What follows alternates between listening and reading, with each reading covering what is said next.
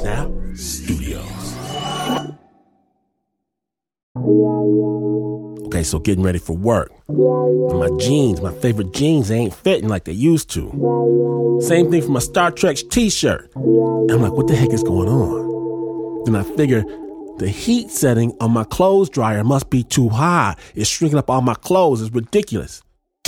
So grab up my phone. Hey Siri, call a dryer repair person to come out here quick right away in a hurry. At this rate, I'm not gonna have anything to wear. And this is a newest dryer too. Shouldn't the company be liable for ruining my clothes? Somebody's gonna pay. That was my favorite shirt, and I'm working up a head of steam at the outrage of defective product manufacturers in today's society. When I hear a distant part of my brain say, ah, um, I ask myself, Yes, what is it I'm trying to say to myself? Myself says, I don't know, dog. Maybe it's not the dryer. What you mean? Maybe you can spend a little bit more time working out. Uh oh. I put down the phone, head out to the gym. Now I'm sweating on this stupid elliptical medieval torture device thing, and it sucks. And I'm thinking we got the satellites, right? the artificial intelligence, self driving cars, virtual reality, all this. And I gotta flop around here like it's the 1980s just to fit back into my own jeans is crazy. I mean, look, if the Russians can hack our democracy with absolute impunity, shouldn't I be able to hack a smaller belt size? Surely. Not just for starters. I want to shoot lasers from my eyes, get the X ray vision we were promised back in elementary school. Isn't it time that technology met the man? Now, today on Snap Judgment, we're going to speed this process along from WNYC Studios and Snap Judgment's orbiting Hall of Justice. We proudly present I Sing the Body Electric. Amazing stories of the human interface. My name is Glynn Washington. Robot butlers for everybody when you're listening to Snap Judgment.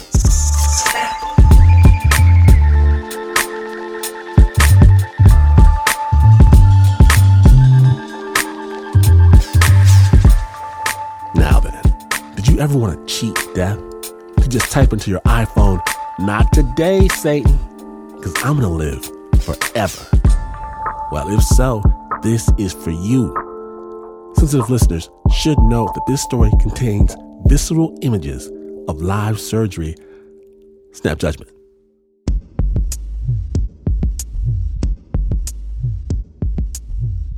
I remember when I was like, oh, geez, I was just a little kid. In our area, there was a serial killer going around, Richard Ramirez. He was breaking into people's houses and killing people. My parents were really concerned about this. I could overhear them in the other room and saying, wow, that's just on the street. I just remember thinking, well, if he comes in and I die, then then that's it. I go to heaven. There are a lot of points in my childhood that I remember thinking, hey, let it come. What religion was your family? I don't know if I want to like expose that or I don't know. I guess we'll have to talk about it with the uh, court stuff, right? Well, I mean, it, look, it's all up to you. Okay. Hey, Ryan. Yeah. Hey, uh, are you LDS by chance? Yeah. You are? Okay. I, I hope I'm not going to offend you with. Okay. All right. We're good. We're cool, man. Okay. All right. Okay. LDS is Latter day Saint, what most people call the Mormon church. So I grew up in a Mormon household thinking that the apocalypse was coming soon you know, after a war and famine, Christ will return and just burn all the wicked, and good people will go to heaven. If you can go to heaven, you can achieve godhood yourself. To me, that was very appealing as a kid because, you know, that's like superpowers. You know, I'm going to be able to teleport or whatever. If you could get to heaven, you could do anything you want flying, creating stars, creating a big bang, an eternity of entertainment I just had complete faith in that, and I was looking forward to it. I thought, you know, the sooner it ends, the better. There was a few other times too, like camping. When I was 12, I was at this Boy Scout camp, and this one bear had mauled like a bunch of kids. They had people out trying to catch it or kill it or something and and they kept it open. They just they just kept this camp open. At night, this thing would come through our camps and then you'd hear crashing here or there. It was like Jurassic Park, you know, where you just see this like this shadow on your tent, the breath, you know, it's like right by your head. This Boy Scout camp was like a week long. One day I was walking down a hill, and all of a sudden, here's this bear, like right on this trail that I'm going down. I froze, and it froze for a second too, and then it just started approaching me. I was like, okay, this is how I go out. Let it come, let it kill me. But uh, it walked towards me, and then it just turned and walked off the other direction. I didn't have much survival instinct, I don't think. On one end of it, it's good because the alternative was, you know, having a lot of anxiety about the situation and pissing myself. But um, maybe I was not so safe because I, I didn't really fear death. And now I fear it like crazy. The last thing I want to do is die. When I was 17 or 18, I started hanging out with kids that were really like counterculture, I guess, in Utah. Was smoking pot, and not graduating high school. I just kind of got in this spiral of self doubt, self loathing, and just despair about me being able to actually get to heaven. Like, okay, well, here's something I, I can't live up to. I think I'm an atheist. I don't have a reason to, to believe anymore. That's when it got scary for me because I had thought about death now and I just like, when I die, I'm dead. That's just bleak. Now it got real. And then I put into perspective how much time we get on earth. And now that there's not eternal life, it's scary. So I kind of grasped onto science. I fantasized a lot as a kid. I read a lot of comic books. I was really into like sci fi stuff, like the Jetsons and futuristic technologies. Like I would daydream about visiting other worlds and flying around in rockets and space travel. Futuristic technologies like jetpacks and longevity drugs, those actually offered a way in this lifetime to fly or to have eternal life. But Basically, technology is advancing exponentially, so that became my new hope. That filled the religion void. Immortality can now be done scientifically. I just got to wait it out.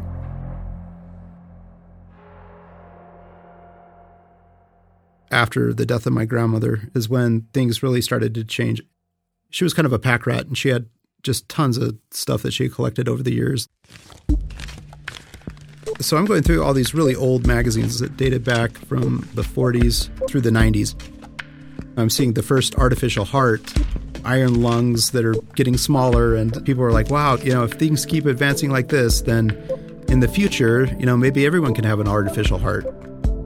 My poor grandmother, she if she would have just stayed alive a few more years, she would have been immortal, but she died like right at the finish line. But then I kept reading these magazines and looking at these predictions like in the year 2000, your family will be able to take a family vacation to the moon. And in the year 1999, humans will have a 200 year lifespan. And they missed the mark by a long ways. There's no difference between the articles that I was reading in my grandmother's basement and the articles that I was reading now. They're all saying 30 years from now, everyone's going to be immortal because the advancement of technology is just so fast. You know, so just hang in there. These things don't exist. They may never exist. All those people that were reading those articles back then are dead now. The only way I was going to realize any of these things was to do it myself. There's a very small town in Utah that hosts this international film festival. They invite minor celebrities and things like that. I went out to this film festival. I think it was a Godzilla theme, and there's like this after party, and then I'm introduced to Poppy. Poppy was poor college student. She uh, didn't have money to get her tonsils removed. Uh, she went to the library and researched everything that was involved in a tonsillectomy, and then took a bottle of whiskey and uh, something to cauterize, and she removed her own tonsils. She went to a doctor afterwards, and the doctor looked at it and, and said, Wow, you know what? This is a really good job. She seemed like a regular person to me, but I think a lot of people were just, you know, creeped out by it and just thought, oh, that's that's really gross. What a weird person. Me, I was just fascinated. And I just thought that was the coolest thing. You got to be hardcore to be able to pull something like that off. After the death of my grandmother is when I started the biohacking stuff really hard. I just started researching everything that I could uh, online, and I honestly thought I was all alone. I, I, thought, you know, nobody else has an idea this this crazy. And then I ran across somebody's blog, a person by the name of Lepht Anonym, and Lepht Anonym was implanting magnets in their finger, and people just started collaborating in a, a blog comment section. So we started a forum and it really just took off. You know, it went from hundreds of members to thousands of members and tens of thousands. My first upgrade was the finger magnet. I wave my hand and the magnet inside my fingertip is vibrating in response to electromagnetic fields around me. Here's a otherwise invisible world, and I feel it like it was a texture. It was like having a sixth sense. Grinding is a term from gaming terminology. You take your character and you just methodically battle the same people over and over and get the items or level up your character, but it's a very methodical, slow character improvement. A grinder's focus is their own body. A lot of my modifications have come and gone over the years. I've got a biotherm chip in my forearm for reading my temperature, NFC chips in my hands, NFC chips can be programmed to open up doors. You can use it as a security measure on your phone. Um, some people start their cars with their NFC tag. In 2006 or 2007, I just woke up one day and my eye was blurry. I went into an eye doctor and they basically told me that it's like a serious vision loss. I just need a cornea transplant to correct the problem. I didn't have insurance at the time. And if I did have insurance, I probably couldn't even afford the copays. and I was kind of scared because my doctor was telling me the other eye could go any day. And then I thought, well, I won't be able to drive a forklift at work. I won't be able to drive to work. Typing on the computer is going to be difficult. Reading anything will be difficult. And my family was depending on me. My wife wasn't working. And, you know, I had two little ones at home. So I decided to create an echolocation device that would let out a bunch of clicking noises and I'd navigate my surroundings with audio. I want to do something in the ultrasonic range so that people couldn't hear the clicking noises. I was able to rig up a small device and do some tests. I was standing in my kitchen hearing a series of clicks. I turned around because I suddenly became aware of this space that just kind of opened up behind me. It, it's really hard to explain. My wife at the time opened up a door behind me into our garage area. And I just thought, wow, this is really powerful. From there, I created these implanted headphones. But funny enough, the implants that I got ended up not working, unfortunately, for echolocation. Basically, the audio that I had was mono. You definitely need stereo to properly echolocate you know, in retrospect, it's kind of embarrassing, but it wasn't a total loss at all. I still was able to hook it up to heat sensors and hear heat at a distance. I hooked it up to a Geiger counter and was kind of looking for radiation. I did find some in my home in the walls. I had a contact microphone set up on my ankle, and I could hear off in the distance footsteps like they were thunder. I frequently would hook it up to music. I'd listen to podcasts, take phone calls, all kinds of different things. When I was injecting the CRISPR plasmid, I was a little bit nervous. It's like, oh, I really hope this doesn't result in cancer. Could you briefly explain what you did? I grew up a bunch of this plasmid that would knock out the gene responsible for signaling your muscles to deteriorate. Basically, when your body has to decide uh, between metabolizing fat or muscle, now it doesn't really have the option to metabolize muscle. So you, you're going to keep all your muscular gains, which throughout your life add up. So if you knock out this gene, then basically you'll keep all the muscle that you have until the day you die. So Spider Man powers, or whose powers would they most be analogous to? Oh, geez. Um, maybe Captain America. He's pretty old and he's still got a lot of his muscles. So, so I, I injected that and it didn't really work out like I, I thought it would. So just nothing happened, right? Right. Nothing happened, but there was nothing wrong, no infection or tumor. Are you going to try that again? Yeah, using a different method. There's another biohacker working on it. It's it's been six months and the guy's lost four inches off of his waist and 25 pounds without really changing much at all in his lifestyle. What for you is a step too far in terms of biohacking? I don't think that I have any limits, to be honest. As far as I'm concerned, like uh, anything I want to do with my body, I think I've got the right to do that as long as it's not going to affect anyone else. I'm always going to be pushing limits. I'm open to things like deep brain stimulators, which would require my head being opened. It's not something that, of course, that I would do on a DIY uh, garage uh, operating table, but you know. Yeah. And what would you want deep brain stimulation for? Uh, so deep brain stimulators can be used for all kinds of different things. Um, you know, if, if you've got a deep brain stimulator in one part of your brain and, and you trigger it, it may cause you to smell bacon. You know, uh, something simple like that. you want and, you want to smell bacon? uh, uh, bacon on demand. You know, just ha- just having a button you could push to smell bacon. I had some neurosurgeons ask me what I would do. These are things that deep brain stimulators have been successful in doing. And so the two that I picked were the removal of pain. Push a button, and whatever pain you're in just goes away. And then the other one's sorrow. Those are the two most miserable parts of life. Find out exactly how far Rich will go to enhance his God given body. On Snap Judgment, the I Sing the Body Electric episode returns. Stay tuned.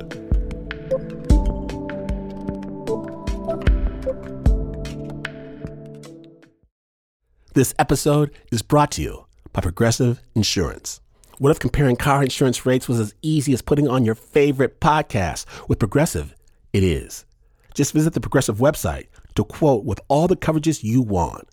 You'll see Progressive's direct rate, then their tool will provide options from other companies so you can compare.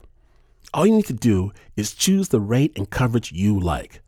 Quote today at progressive.com to join the over 28 million drivers who trust Progressive.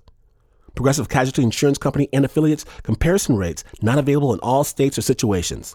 Prices vary based on how you buy. Support for Snap Judgment comes from Odoo. What is Odoo?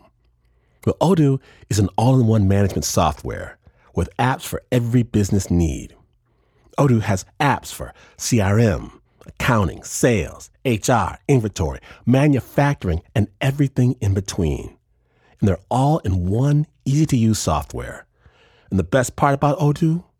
All Odoo apps are integrated, helping you get things done faster and more efficiently. So when you think about business, think Odoo. To learn more, visit odoo.com slash snap. That's O-D-O-O dot com slash snap. Welcome back to Snap Judgment. When last we left Rich Lee, he was pushing the limits of exactly how far he would go to technologically enhance his own body. My oldest son is now 15 years old. He's a lot like his dad. He's he's pretty nerdy. We have some really nerdy conversations. My daughter, she's really social.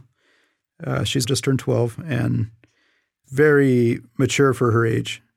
Her and I have some really deep adult discussions. They're great. I really couldn't ask for for better kids. When I first started getting different modifications and things like that, I would show my kids and they just thought it was amazing. I'd go to pick them up from school and they to their friends they'd say, "Hey, come meet my dad. You got to see this. Check this out. He's a cyborg." I've got this trick where I can put my finger inside their ear and they'll be able to hear the audio coming out of my fingertip. Wow, cool, neat. They thought it was the coolest thing in the world that they had a cyborg dad, you know, who could uh, move magnets on a table with his finger. So they started off thinking it was really cool, and then that all changed about a year after my divorce. I got some implants in my shins, this foam that is really soft and flexible until it's struck by something hard. It becomes rock hard like stone. This foam could uh, stop the full force of a baseball bat. There was a project that was going on in the forums for about four years to test out how this would work in the human body by taking a biosafe tube and stuffing it with this foam and you know inserting these rods inside the body. I was kind of the guinea pig for this thing. So i was at my friend's place. He has a surgery room and i had two friends that performed the procedure that lasted a few hours and it was really gruesome Sorry, Rich. Yeah, that's what's up, man. Yeah. Ah. There are a few moments where I, I was in extreme agony. I mean, just excruciating pain because I had this basically metal rod that was being shoved down my shin and scraping the connective tissue away from the bone and, and, and making a tunnel so that this tube would fit into that new cavity. What I'm doing is I'm freeing up tissue because otherwise I'm never going to be able to suture that without a little bit of extra skin. Yeah. At the time, it was definitely the worst pain I had ever experienced, despite having uh, lidocaine injections, which really didn't work too well. Every time they shoved the rod in, I felt it. That tissue feels pretty tight, huh? Yeah, totally. So go over that shin right there. I felt every slice. I've just got to power through it. Whew, that was some work, man. Second one will be easier. How's that feel? That was rough. I didn't really feel like I was pressured to, to do it or anything. I was I was wanting to actually get it done so that I could come back with something to show and say that you know we worked really hard on this project for four years and here's the results. Potentially, it has applications if you've got brittle bones for astronauts, helping protect their bones. I would be happy just to be able to, you know, tie kick my coffee table eh, like a boss. After the operation, I really didn't take as good a care of myself as I should have. I got in the car and I drove six hours from the place that I got it done back home. And I'd hate to sit down after that because as soon as I stood up, more excruciating pain. And so I, I ended up riding around one of these little motorized uh, scooters in the grocery store, and my kids just followed behind me, just making fun of me. I think if I did that implant again, I'd do the implant on the forearms, but definitely not the shins. It was a bad idea in retrospect. My ex wife, she had seen my YouTube video of this procedure that was really gory, and it freaked her out. She was supposed to have the kids back to me at a certain time, and she didn't show up. And so I started calling. She wouldn't reply to my voicemails. I was sending texts, and then I finally just said, I'm on my way over to your place right now. And then she called me and just said, Hey, you know what? I saw the video that you made online, and you can forget it. You're not getting the kids back. I felt horrible. I felt helpless. I thought that we had come to an amicable agreement that we were going to share custody of the kids 50 50. It felt awful. And then she is telling them this thing your dad did to his shins. This is like not something a sane person does. You know, this is crazy. And they've been going to therapy to like help the kids with their trauma related to dad's crazy biohacking experiments. The way that it was presented to the therapist, you know, is that I insert random pieces of metal into my body in order to become a perfect human. it just painted me as like this absolute mad, crazy person, like who just randomly puts metal in their body. I went from being a hero to being possibly mentally unstable in their eyes. I just felt completely alienated at that point. I wasn't eating. I dropped like 20 pounds. I couldn't sleep. I was just thinking about my kids and how how they must view me now. Now they think that their dad's a psychotic and is self-mutilating. So I, I threw up a crowdfunding campaign. The transhumanist community came out, and I was able to raise a lot of money to be able to pay for my attorneys. I wouldn't have even made it in the court doors without this. I was just so grateful. Everyone in the biohacking community was prepared to go to war legally with, like, say, the FDA. And nobody really thought of it from a family law perspective, and neither did I. Today is Friday, September the 1st, 2017. We're here in the matter of Lee versus Lee. The counsel's main argument is that I shouldn't have kids because I'm biohacking. I mean, it looks like it could have set a precedent that biohackers can't have kids. Right. And that was a, a major concern because this is the first court case. What kind of precedents will this be setting? What her attorney presented is that what I had done was an act of self mutilation and traumatizing to the kids.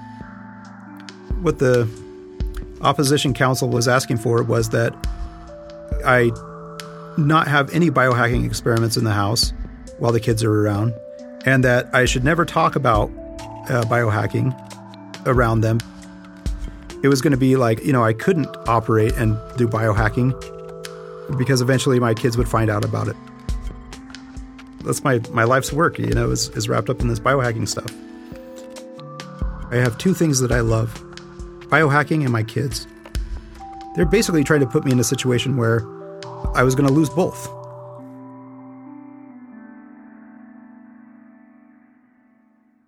Biohacking is weird to begin with. I'll be the first to admit that.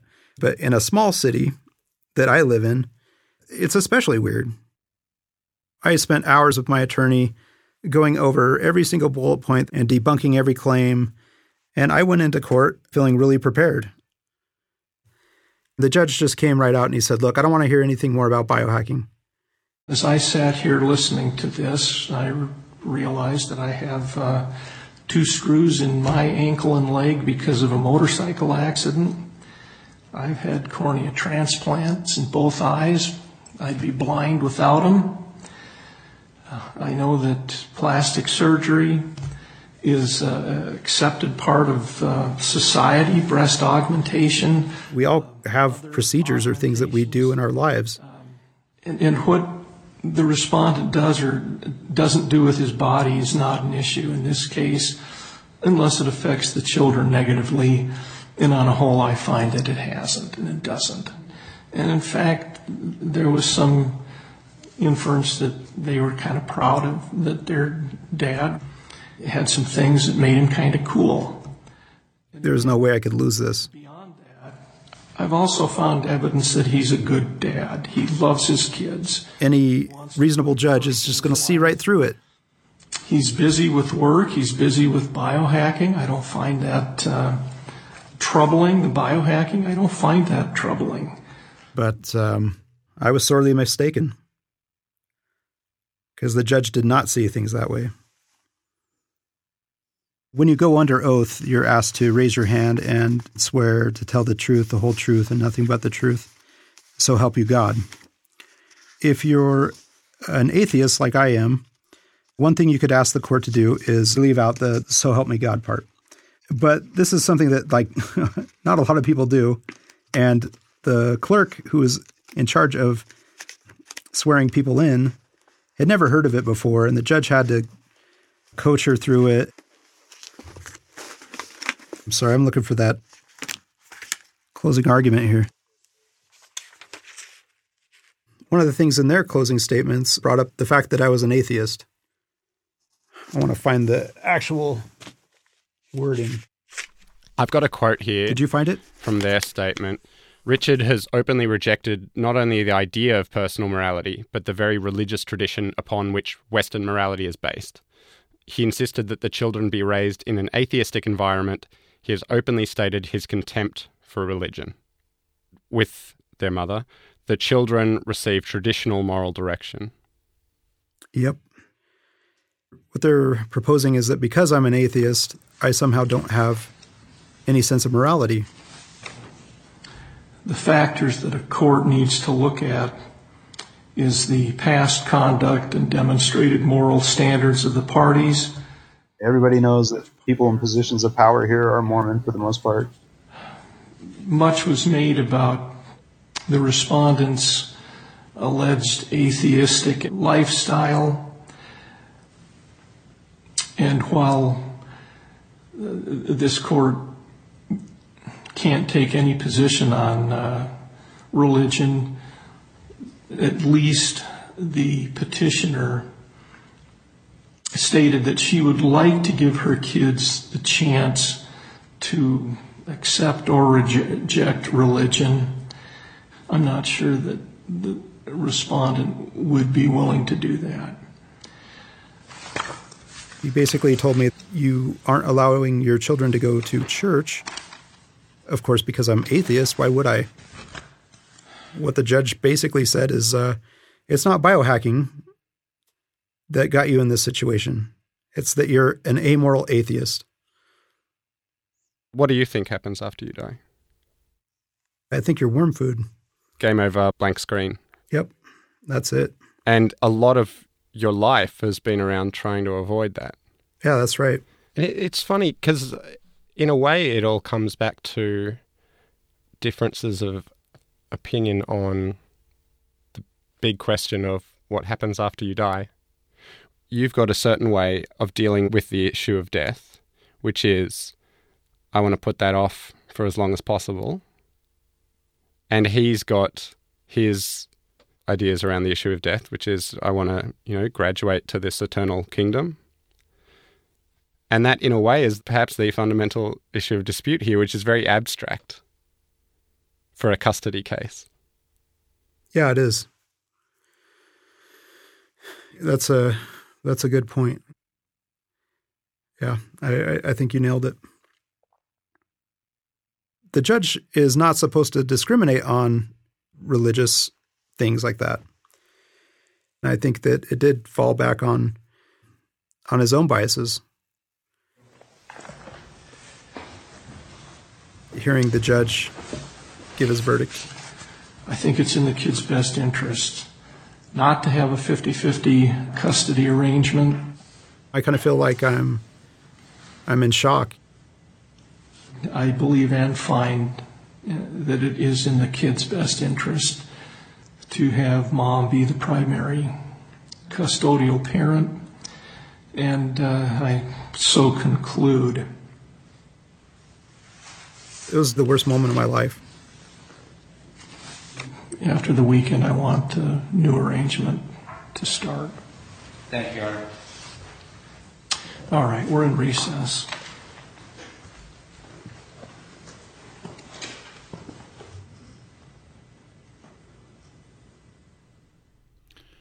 What scares you most about death now? I don't want to say that I'm scared. It would just be a dismay. Our universe is 13 billion years old our Earth is only like four point something billion years old. Life's been on it for three. I get 75 years if I live a full life or whatever it is. And I don't get to see like all these amazing things. If I don't make it, then uh, I just didn't have enough time.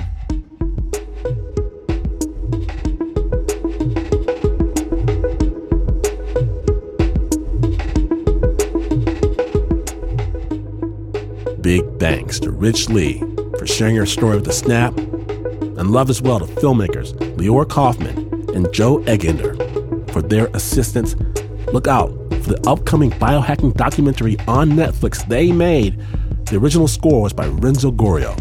That piece was produced by Lawrence Bull with assistance from our own Anna Sussman.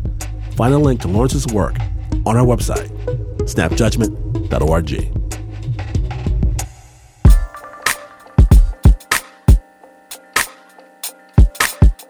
Snap is if you miss even a moment.